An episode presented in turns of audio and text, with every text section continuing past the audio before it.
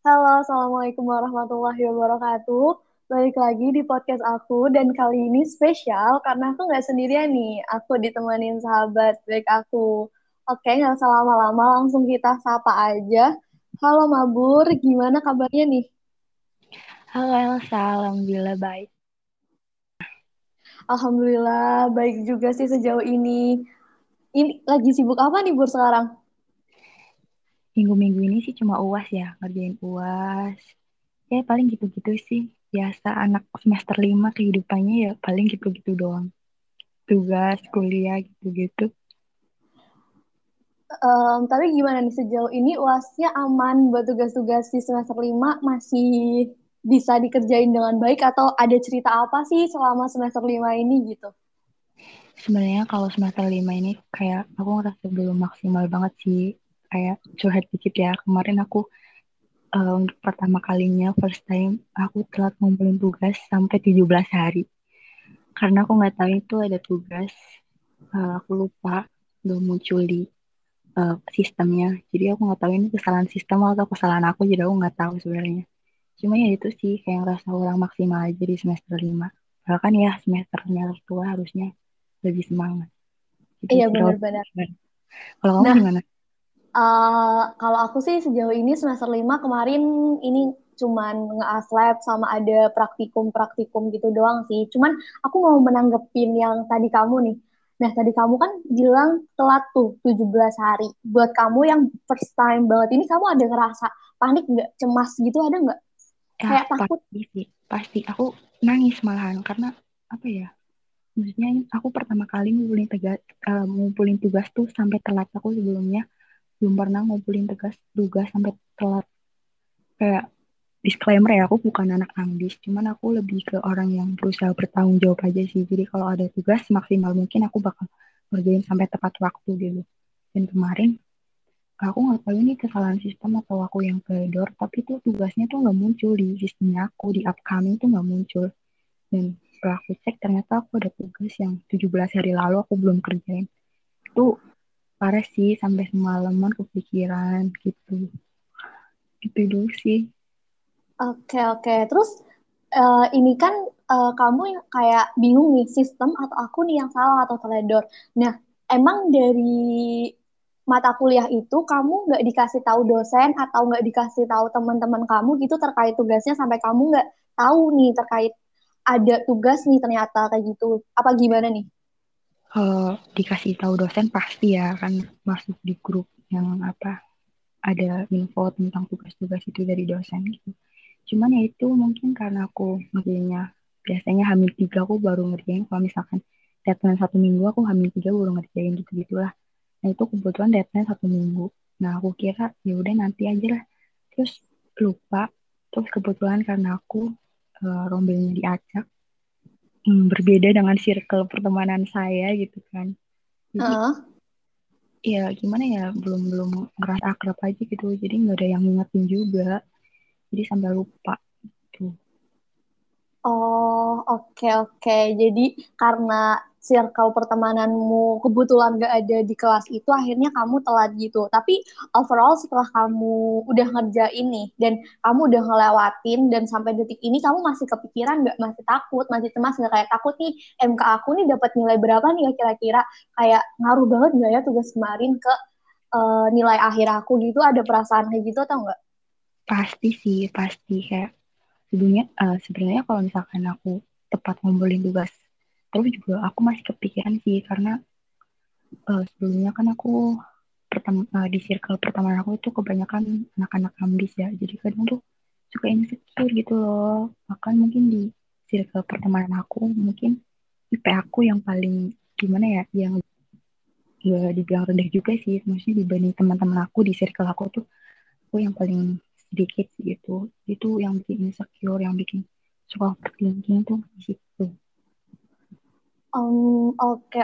Nah, dari cerita tadi ya, kamu cerita gitu, dan sebenarnya aku di semester 5 ini yang aku rasain emang tugasnya cukup banyak, dan bukan hanya banyak, tapi agak susah, agak rumit, kayak mulai kesini makin susah nih, dan kayak ngerasa aduh udah semester 5, takut gak sih kita ngadepin skripsian? Lebih ke situ gak sih arahnya, takut, kayak takut banget nih skripsian bisa gak ya, skripsian kita masih kayak bisa ngelewatin prosesnya gak ya, kayak merasa banget di semester 5 ini berat banget, bukan hanya cuma masalah kuliah ya, bahkan masalah hidup juga di semester 5 ini kadang berat banget ya gak sih, kerasa gitu. Itu yang bikin jadi bumbu-bumbu sering overthinking, insecure tuh sebenarnya bukan cuma di masalah perkuliahan doang sih, tapi karena apa ya, masalah-masalah pribadi kita, masalah-masalah di luar kuliah itu justru yang sangat kuat mempengaruhi kenapa di semester 5 ini kayak aku ngerasa kurang maksimal gitu. Kamu ngerasa nggak, Sa? Iya, bener banget. Aku juga ngerasa kalau sebenarnya aku nih udah ngerasa maksimal, cuman tetap aja dirasa kayak nggak nemu nih maksimalnya gimana, kayak ngerasa ya udah kita lebih ke ngalir, ngikutin jalan, bukan yang kita punya tujuan gitu, paham nggak maksudnya, kayak kita kayak ngerasa stuck banget dan kayak bingung nih, kayak kita lebih ngikutin alur aja tapi kita kayak tujuannya ya udahlah yang penting ngalir nyampe gitu nggak sih? Iya benar sih, bahkan ada planning yang aku kayak misalkan aku harus nih wajib planning ini harus aku jalani di semester 5. Tapi kayak malah melenceng gitu, nggak sesuai planning. Tapi ya udahlah ya, kadang kan namanya planning kan nggak harus wajib banget. Kadang ada faktor-faktor lain yang menyebabkan kita tuh nggak bisa buat apa ya, buat mewujudkan planning tersebut gitu loh. Maksudnya kayak banyak banget lah faktor-faktor di luar yang akhirnya bikin kita kadang planning tuh nggak berjalan sesuai apa yang kita rencanakan gitu. Kalau kamu sendiri? Kalau aku buat planning aku di semester 5 sih sebenarnya sama banget yang aku ceritain tadi. Kayak aku tuh lebih sekarang ini lebih ngerasa bukan goals yang aku pengen capai di semester 5, tapi lebih ke ngalir aja, kayak ya udah step by step satu-satu, kalau emang aku harus lewatin ini dulu ya udah aku lewatin, tapi kalau misalkan nggak kecapai ya udah aku kayak ya udah nggak apa-apa aja gitu, nggak harus yang kecapai, karena jujur banget semester 5 ini aku ngerasa kosong, sepi, tekanan batin, dan aku nggak tahu harus apa gitu loh. Kamu ngerasa gitu nggak? Iya sih ngerasa, cuman aku lebih ke insecure, overthinkingnya tuh parah banget sih, kayak kadang aku malam habis nugas gitu ya, kayak suka nggak bisa tidur, kayak aduh nanti nih kuliah aku gimana ya, IPK aku gimana ya, nanti aku wisuda gimana ya, setelah wisuda aku gimana ya, kayak banyak gimana yang ada di otakku gitu loh, pertanyaan-pertanyaan yang sebenarnya ya harus dijalanin aja gitu, nggak usah terlalu dipikirin, tapi karena terlalu dipikirin malah jadi ribet sendiri gitu loh. Iya, aku paham banget sih rasanya. Nah, karena kita tuh sebenarnya kita lagi ngerasain gini, kamu paham nggak? Pernah dengar nggak istilah terkait quarter life crisis itu? Oh yes, pernah dengar. Nah, kamu ngerasa nggak sih kamu dan aku atau kamu pribadi sedang ngalamin ini quarter life crisis ini? Kamu ngerasa nggak gitu? Sebenarnya kalau bicara quarter life crisis kan dialami oleh usia 25 sampai 30 tahun ya. Kalau di usia aku sendiri kan baru 20 tahun. Tapi untuk indikasi-indikasi yang katanya menuju quarter life crisis, aku udah ngalamin itu. Dan ya cukup bikin beban. Kalau kamu gimana, Sa? Iya ya, bener banget ya. Menurut survei yang aku baca juga kan katanya LinkedIn itu 75% orang berusia 25-33 tahun itu aku pernah ngalami quarter life crisis ini ya. Nah, masalahnya kita kan baru umur 20-an nih. Cuman aku ngerasa loh kok yang dialami orang-orang yang merasa terkena quarter life crisis ini kok aku alamin gitu, aku bener-bener ngerasa kesepian, kosong, dan kayak bener banget dan nggak tahu harus apa gitu ya, kayak kok bisa ngerasain ini gitu. Kamu gitu nggak sih? Iya sih ngerasa, aku bahkan ya aku mau cerita dikit. Aku kan nggak bisa lepas dari sosmed ya, Sa. Kayak hampir tiap hari aku buka Instagram, Twitter gitu kan. Sampai kemarin sih beberapa minggu yang lalu aku sampai off Instagram sampai 1 minggu, dan itu tuh buat aku tuh suatu kayak rekor pencapaian luar biasa buat aku nggak main medsos terutama Instagram dalam waktu 1 minggu. Itu karena aku setiap lihat postingan temen tuh ya, kan aku niat buka Instagram karena pengen fun aja gitu, pengen nyari hiburan. Tapi yang aku lihat pertama lihat foto temen dapat achievement yang luar biasa banget, masya Allah, yang bikin aku insecure.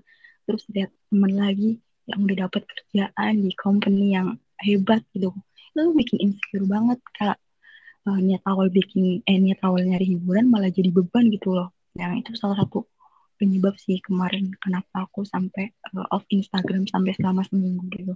Tapi walaupun off Instagram aku tetap main Twitter sih gitu. Kalau kamu sendiri gimana, Sa? Aku kalau masalah sosial media gitu ya, sama sih, tapi cuman aku Instagram itu penggunaannya lebih sedikit ketimbang TikTok. Cuman jujurnya juga aku pernah off TikTok itu sampai 3 minggu juga, hampir sebulan juga kalau nggak salah tuh, karena menurut aku bener-bener ngaruh banget. Jadi kayak TikTok aku FYP-nya itu isinya jelek gitu loh, kayak sesuatu hal yang bisa memunculkan overthinking di pikiran, kayak kok bisa ya ada orang sehebat-hebat ini. Dan kebetulan FYP-nya tuh kayak isinya orang-orang hebat, orang-orang keren, atau quotes-quotes sedih yang bikin kita bukan bangkit, tapi malah bikin aku makin terpuruk gitu aku rasanya. Jadi aku bener-bener pas waktu itu off TikTok, dan selama keberjalanan gak ada, aku ngerasa tenang sih. Jadi aku kemarin mikirnya, walah kemarin tuh aku udah salah banget gitu loh, maksudnya aku nggak bisa menempatin diri aku, maksudnya nggak jadiin TikTok itu sebagai sarana buat senang-senang gitu ya, tapi malah jadi hal yang bikin kita makin nggak ngerti, makin bingung, makin overthinking gitu. Harusnya kan aku jadiin TikTok nih kayak abis capek nih main TikTok enak, tapi kadang malah bikin kita tidurnya makin malam gitu gak sih, kayak malah jatuhnya juga kecanduan gitu. Dan akhir-akhir ini juga aku lagi kecanduan di TikTok lagi, kayak aku bisa tidur sampai jam 1:30, jam 1, itu gara-gara karena mau tidur scroll TikTok dulu, sekali gak enak, 2 kali gak enak, kayak scroll terus, dan kayak oh my god, ini bener-bener ngeganggu banget, pengen banget hilangin tapi kadang bingung mau ngapain karena aku ngerasa kesepian gitu. Benar sih, sama sih. Kadang kalau misalkan kita lagi kesepian ya pasti kan refleks buka HP gitu kan, nyari yang fun-fun gitu kan. Terus yang muncul malah sesuatu yang malah bikin kita insecure. Tapi tergantung orangnya ya, ada orang yang malah lihat orang dapat achievement yang luar biasa malah itu dijadikan motivasi. Tapi kalau aku sendiri kadang emang aku termotivasi untuk itu, tapi kadang sometimes aku juga ngerasa aduh kok orang lain bisa, kok gini-gini aja, stuck aja gitu loh. Jadi mungkin karena tergantung suasana mood juga kali ya, apa gimana menurut kamu, Sa? Iya, kalau aku pribadi, kalau aku lihat orang-orang yang pencapaiannya luar biasa, aku juga jujur pasti ada perasaan, aku nggak munafik ya, ada perasaan iri, iya nggak sih? Ada nggak sih perasaan iri gitu? Ya wajar sih menurut aku.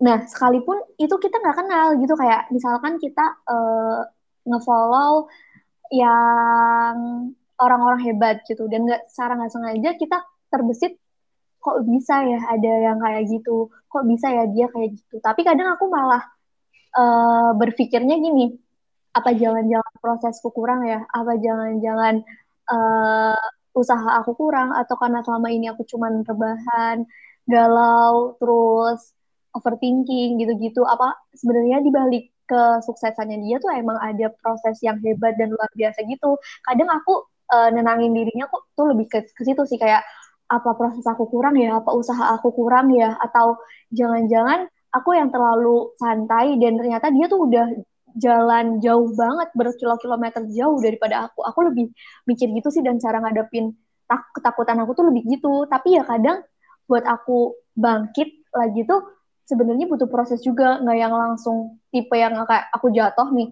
terus besoknya bangkit, nggak. Aku lebih ke jalan pelan-pelan, satu-satu, nanti kalau aku udah nemu titik nyamannya, baru aku susun lagi di rencana awal, aku mau ngapain lagi setelah aku jatuh dan ngerasa aku harus bisa juga kayak dia gitu sih, Bur. Kalau kamu gimana, Bur?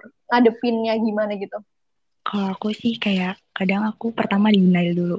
Kayak dia kan punya privilege lebih lah. Gue kan enggak, kadang dia gitu kan. Pantes lah dia gitu. Karena aku berusaha ngedenial itu sih, maksudnya kayak.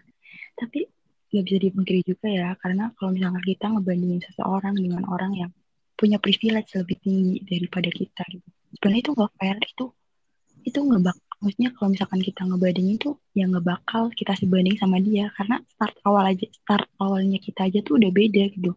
Kecuali kalau kita tuh sama-sama dari di start awal gitu, lalu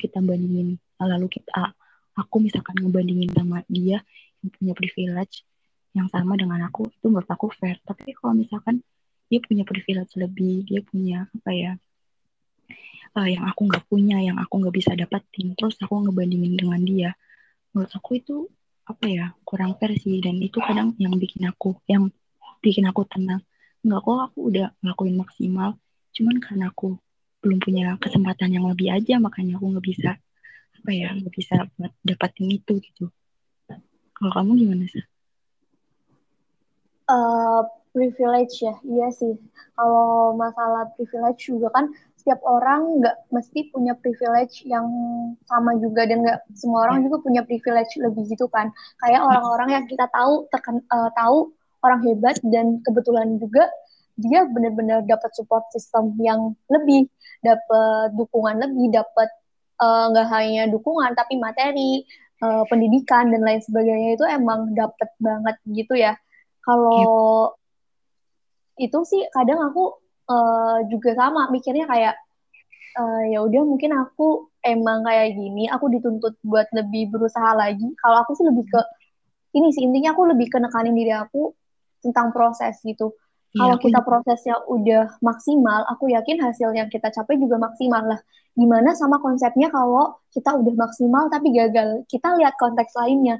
Kalau misalkan partner kita atau lawan kita ternyata dia justru prosesnya atau usahanya ternyata lebih berat dari kita, tapi tanpa kita tahu gitu loh. Jadi kayak aku buat ngadem-ngademin dirinya lebih ke proses. Oh mungkin proses aku masih kurang banget, dan proses dia udah mungkin 1 kilometer lebih jauh dari aku gitu, dia lebih di awal dari aku, dan aku masih yang kurang. Jadi aku okay, it's okay, mungkin aku coba lagi buat perbaiki lagi, usaha lagi.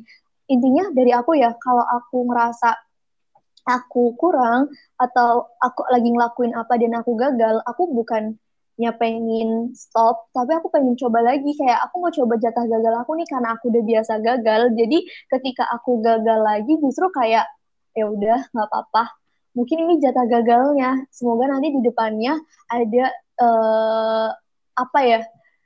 kesempatan yang bisa bikin aku kayak aku mensyukuri kemarin gagal, it's okay, karena aku sekarang dapet ini. Kayak gitu sih, Bur, kalau aku gitu.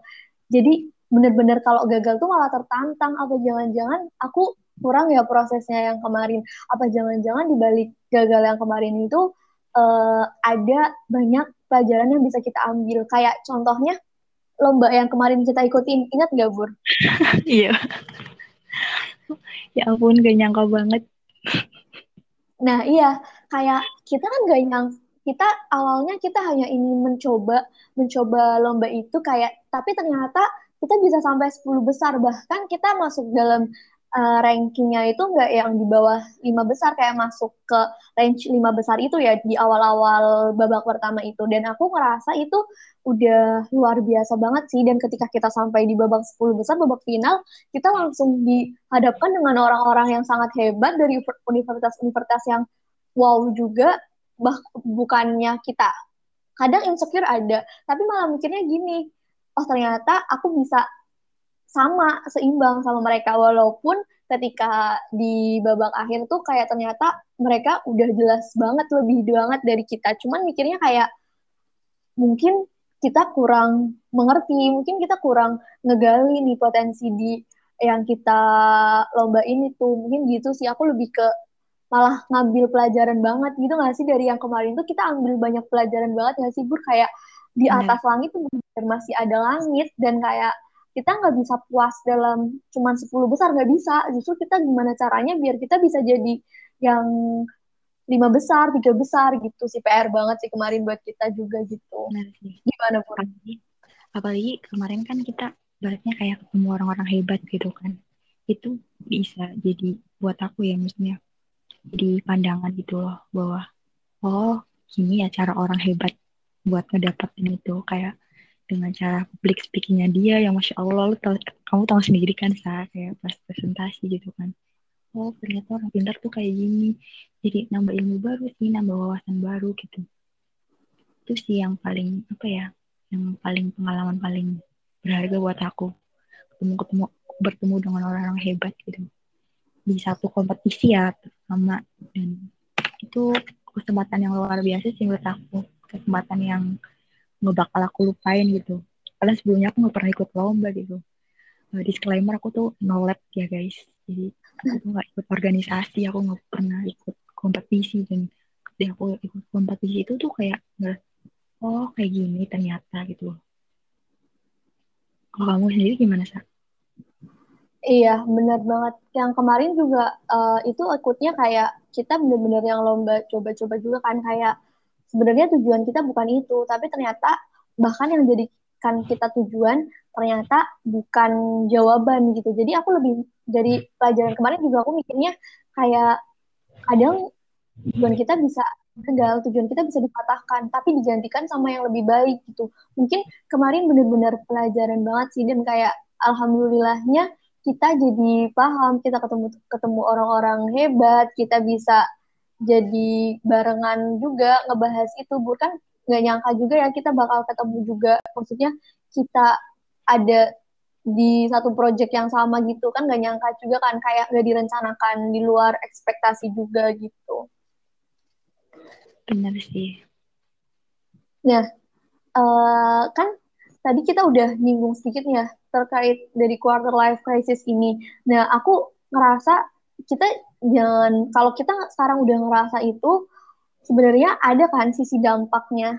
Dampaknya tuh kayak kita ngerasa cemas, sedih, kayak depresi, dan ngerasa kok aku gak bisa kayak dia, dan bahkan endingnya tuh kita ngerasa putus asa gitu kan. Nah, menurut aku sendiri itu gak baik juga kan buat kuliah kita, apalagi buat orang-orang yang di umur 25-30 tahun yang udah ada di dunia kerja. Itu jelas ngeganggu banget. Kayak misal kita kalau lagi ada di posisi kayak gitu pasti kita ngerasa stuck, terus kayak kita jadi indisiplin banget, kayak gak disiplin banget, kayak kita ngatur diri kita aja nggak bisa, gimana ngatur waktu kita terkait ngebagi waktu antara kuliah, me time, atau waktu buat orang lain. Jadi kita ngerasa apatis banget nggak sih jatuhnya? Iya sih, benar sih. Cuman kalau menurut aku kayak hampir semua orang pasti kayak bakal ngalamin quarter life crisis sih. Kayak mempertanyakan tujuan hidup kita mau kemana gitu. Terus kayak sebenarnya apa sih yang mau kita lakuin di hidup kita. Pasti semua orang tuh bakal ngelewatin fase itu sih menurut aku. Dan mungkin kayak menurut aku nggak tahu ya, ini cuma aku doang tuh, mungkin banyak yang relate. Kayak anak-anak muda sekarang tuh banyak yang lebih awal ngerasa kayak apa ya, ngerasain quarter life crisis itu gitu menurut aku. Karena aku berdasarkan dari cerita teman-teman aku sendiri juga, dia mengalami indikasi-indikasi di mana dia kayak mengalami quarter life crisis gitu. Dan aku sendiri juga ngerasain gitu di umur aku yang 20, bahkan belum menuju 25, aku udah ngerasain gimana. Kayak, ya ampun, ternyata kehidupan dewasa tuh apa ya, kayak sekeras. Kalau kamu sendiri gimana, Sa? Iya, benar banget. Dan aku juga sama, aku kayak mungkin ada di titik ini juga. Dan aku ngerasa sama juga, aku lagi benar-benar stuck juga, kayak aku bingung. Tapi alhamdulillahnya aku masih bisa ngelawan ini semua. Cuman tetap aja kayak buat ngejalanin ini itu bener-bener berat banget buat aku. Kayak apa bener-bener yang udah bertanya-tanya,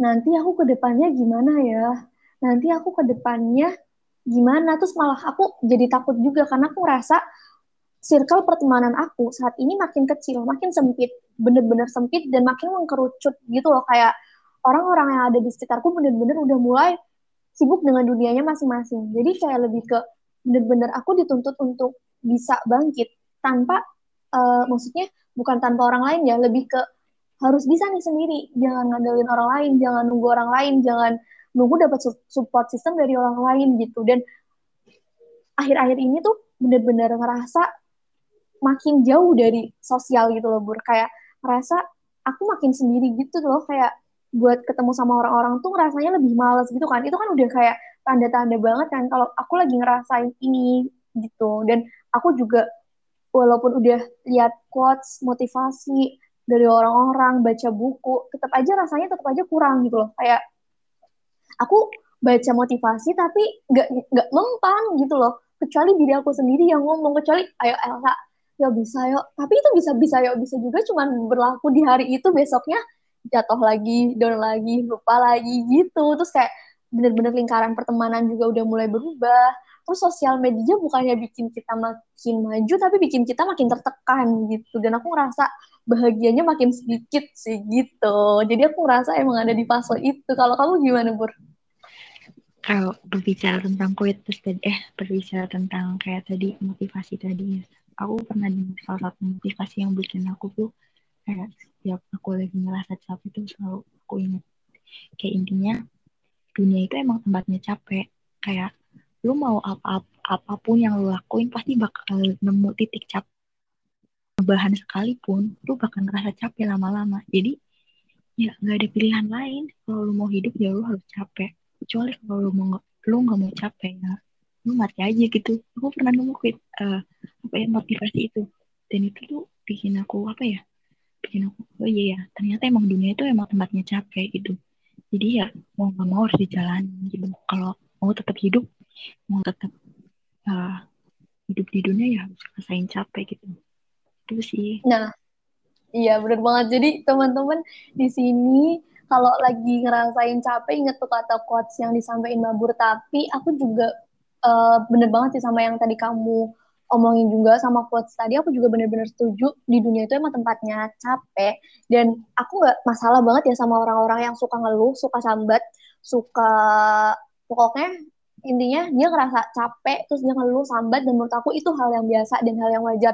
Yang nggak wajar tuh ketika kita ngeluh capek sambat tapi kita nggak ngapa-ngapain, kayak udah stuck aja terus kayak hidup yang berpangku tangan gitu. Tapi yang aku lihat ya orang-orang di sekitar aku dia ngeluh nih capek sambat tapi nyatanya dia ngerjain juga.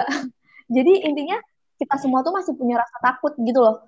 Dan rasa takut itu sebetulnya ketika kita takut tentang masa depan itu sebenarnya baik, karena di situ kayak aku mikirnya kalau kita takut nih berarti kita ada kemauan dong buat memperbaiki itu.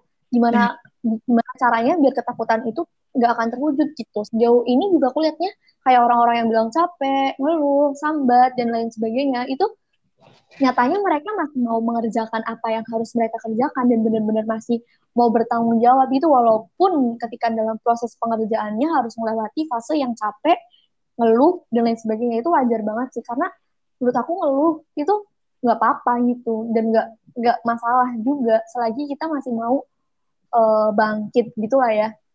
Dan peristiwa yang kemarin, ingat peristiwa Novia itu? Oh iya. Itu juga pelajaran aku, kayak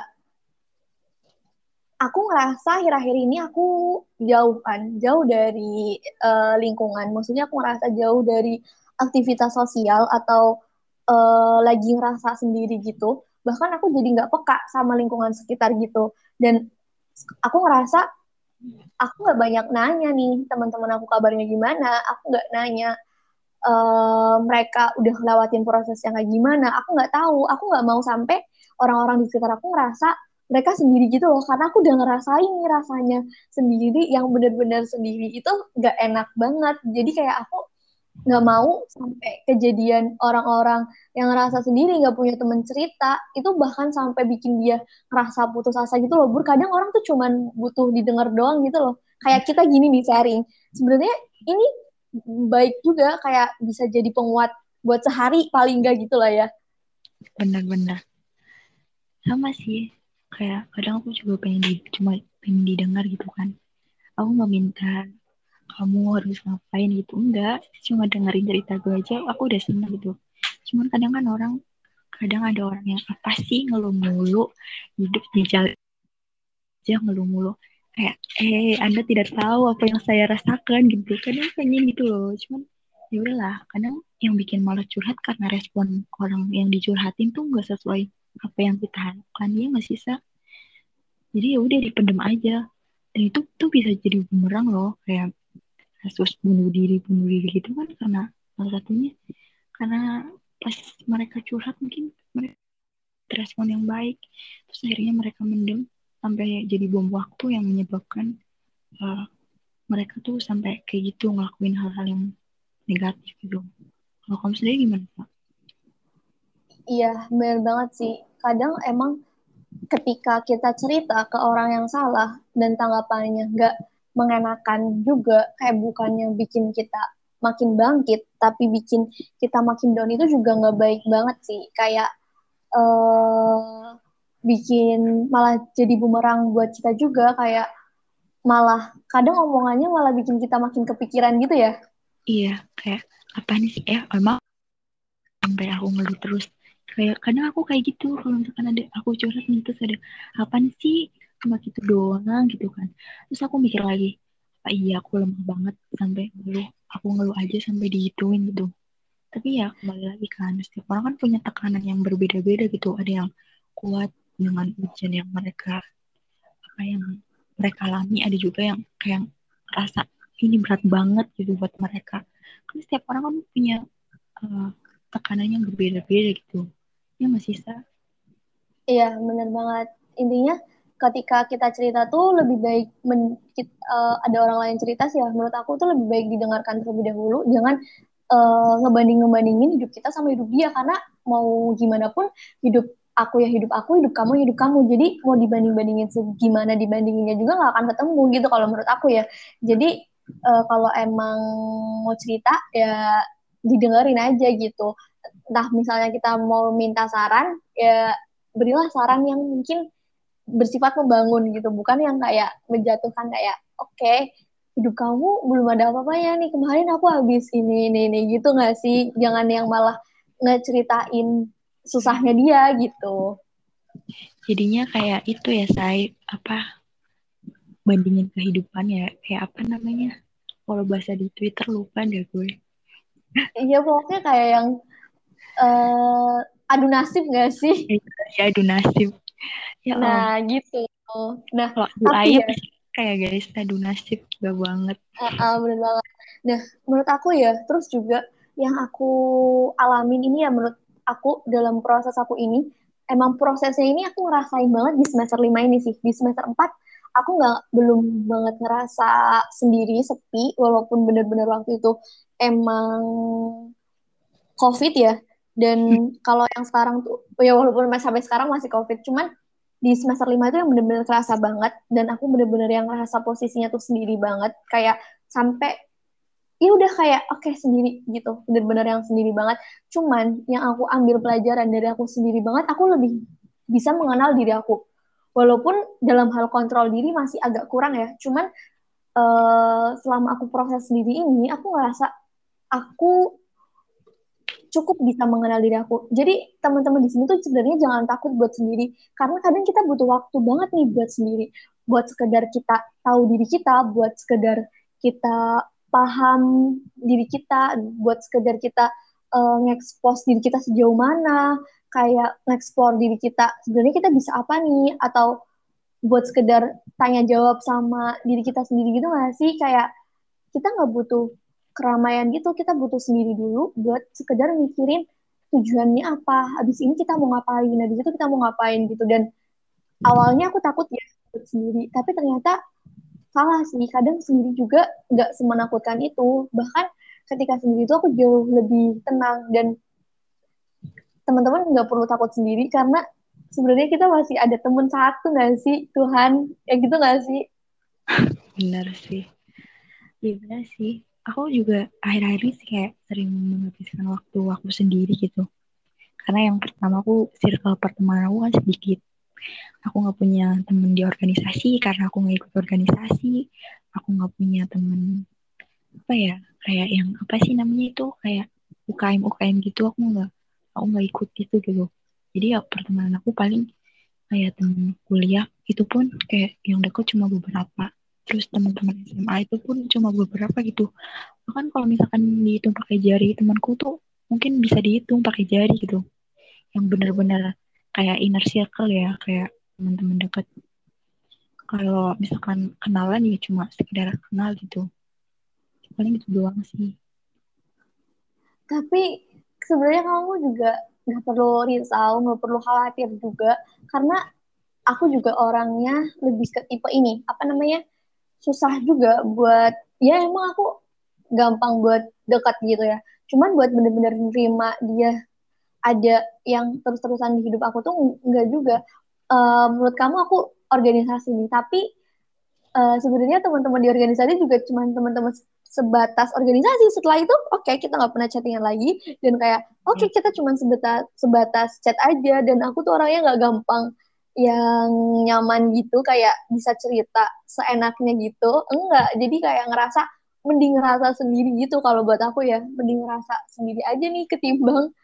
Tapi ya nggak apa-apa sih, aku nggak ngerasa nyalain aku ikut organisasi gini-gini, karena emang basicnya ada jiwa-jiwa organisasi. Cuman ketika di perkuliahan ini benar-benar merasa organisasi bukan yang benar-benar tempat pulang sih.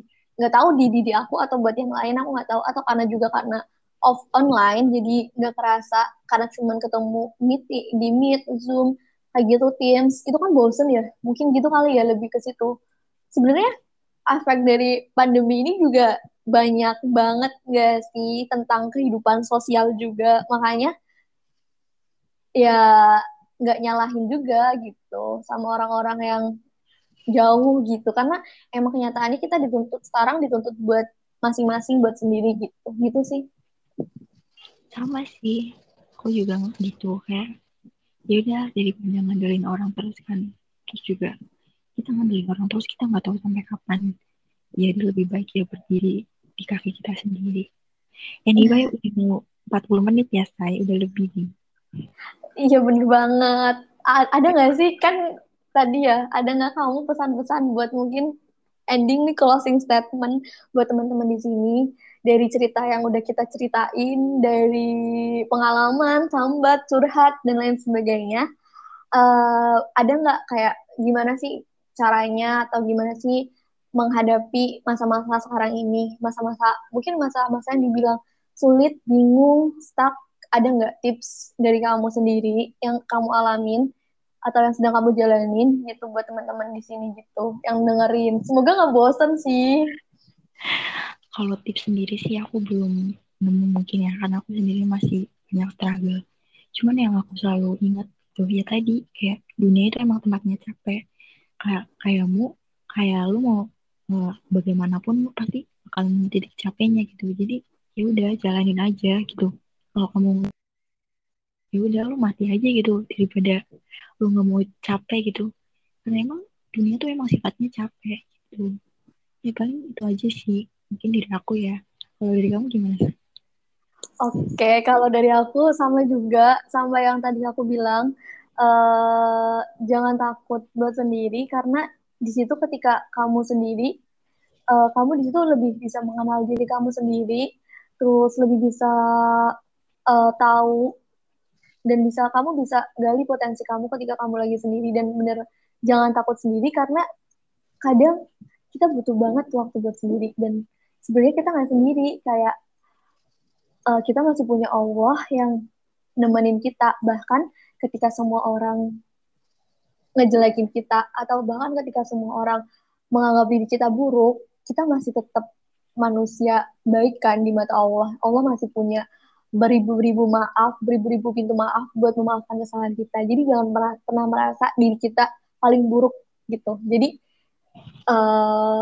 ketika emang gak ada yang bisa bangga sama kamu, paling gak kamu yang bisa bangga sama diri kamu sendiri. Bener-bener self love banget. Jangan sampai kita gak mencintai diri kita sendiri gitu.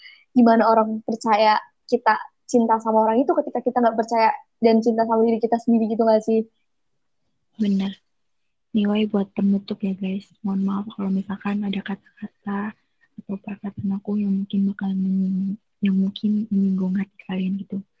Karena ini curhatan kita aja ya, Sa. Maksudnya iya, bener banget. Kita juga jarang banget ngobrol, jadi semoga adalah beberapa pelajaran yang bisa diambil dari cerita kita. Intinya, kalau teman-teman ada apa, jangan takut buat cerita, jangan takut buat sharing, karena ya kalau kita masih bisa bantu, pasti kita bantu gitu ya, Bur. Benar. Mungkin gitu sih, aku juga minta maaf kalau misalkan ada salah kata, dan terima kasih buat Mabur juga udah mau bagi-bagi cerita dan mau aku repotin nih cerita-cerita di sini. Makasih, semoga bisa bermanfaat dan bisa ada terus nih kayak episode selanjutnya yang bisa bermanfaat. Mungkin episode pertama ini agak gimana gitu ya, karena kita nggak ada persiapan sama sekali. Cuman semoga nanti episode selanjutnya bintang tamunya makin bisa yang keren, dan ini juga keren banget. Cuma maksud aku kayak punya nama gitu gak sih, Bur? Kayak siapa tahu bisa undang Pak Jokowi. Mimpi dulu aja gak apa-apa. Iya bener banget, mimpi dulu aja gak apa-apa. Ya bener, daripada gak mimpi sama sekali ya. Jadi iya semoga bisa lah. Semoga amin. Tapi BTW buat hari ini sumpah Mabur keren banget. Semuanya buat 1 tahun ini, di 2021 ini, kita mau menghadapi 2022, semoga nanti kita bisa upgrade diri kita lebih baik lagi, bisa grow up bareng ya, Bur, semoga. Nah. Dan semoga segala yang belum tercapai di 2021 ini, nanti di 2022 kita bisa jadi pribadi yang lebih baik lagi, dan tujuan-tujuan kita juga bisa tercapai. Pokoknya semangat terus, bentar lagi udah semester 6, semester 7, semester 8 selesai, walaupun habis itu kita harus siap-siap sama kenyataan hidup yang harus dihadapin, tapi it's okay, kita gak sendiri, kita masih punya Allah gitu, jadi tetap semangat, dan terima kasih sekali lagi buat Mabur, mungkin aku tutup ya Bur, makasih, wassalamualaikum warahmatullahi wabarakatuh, thank you.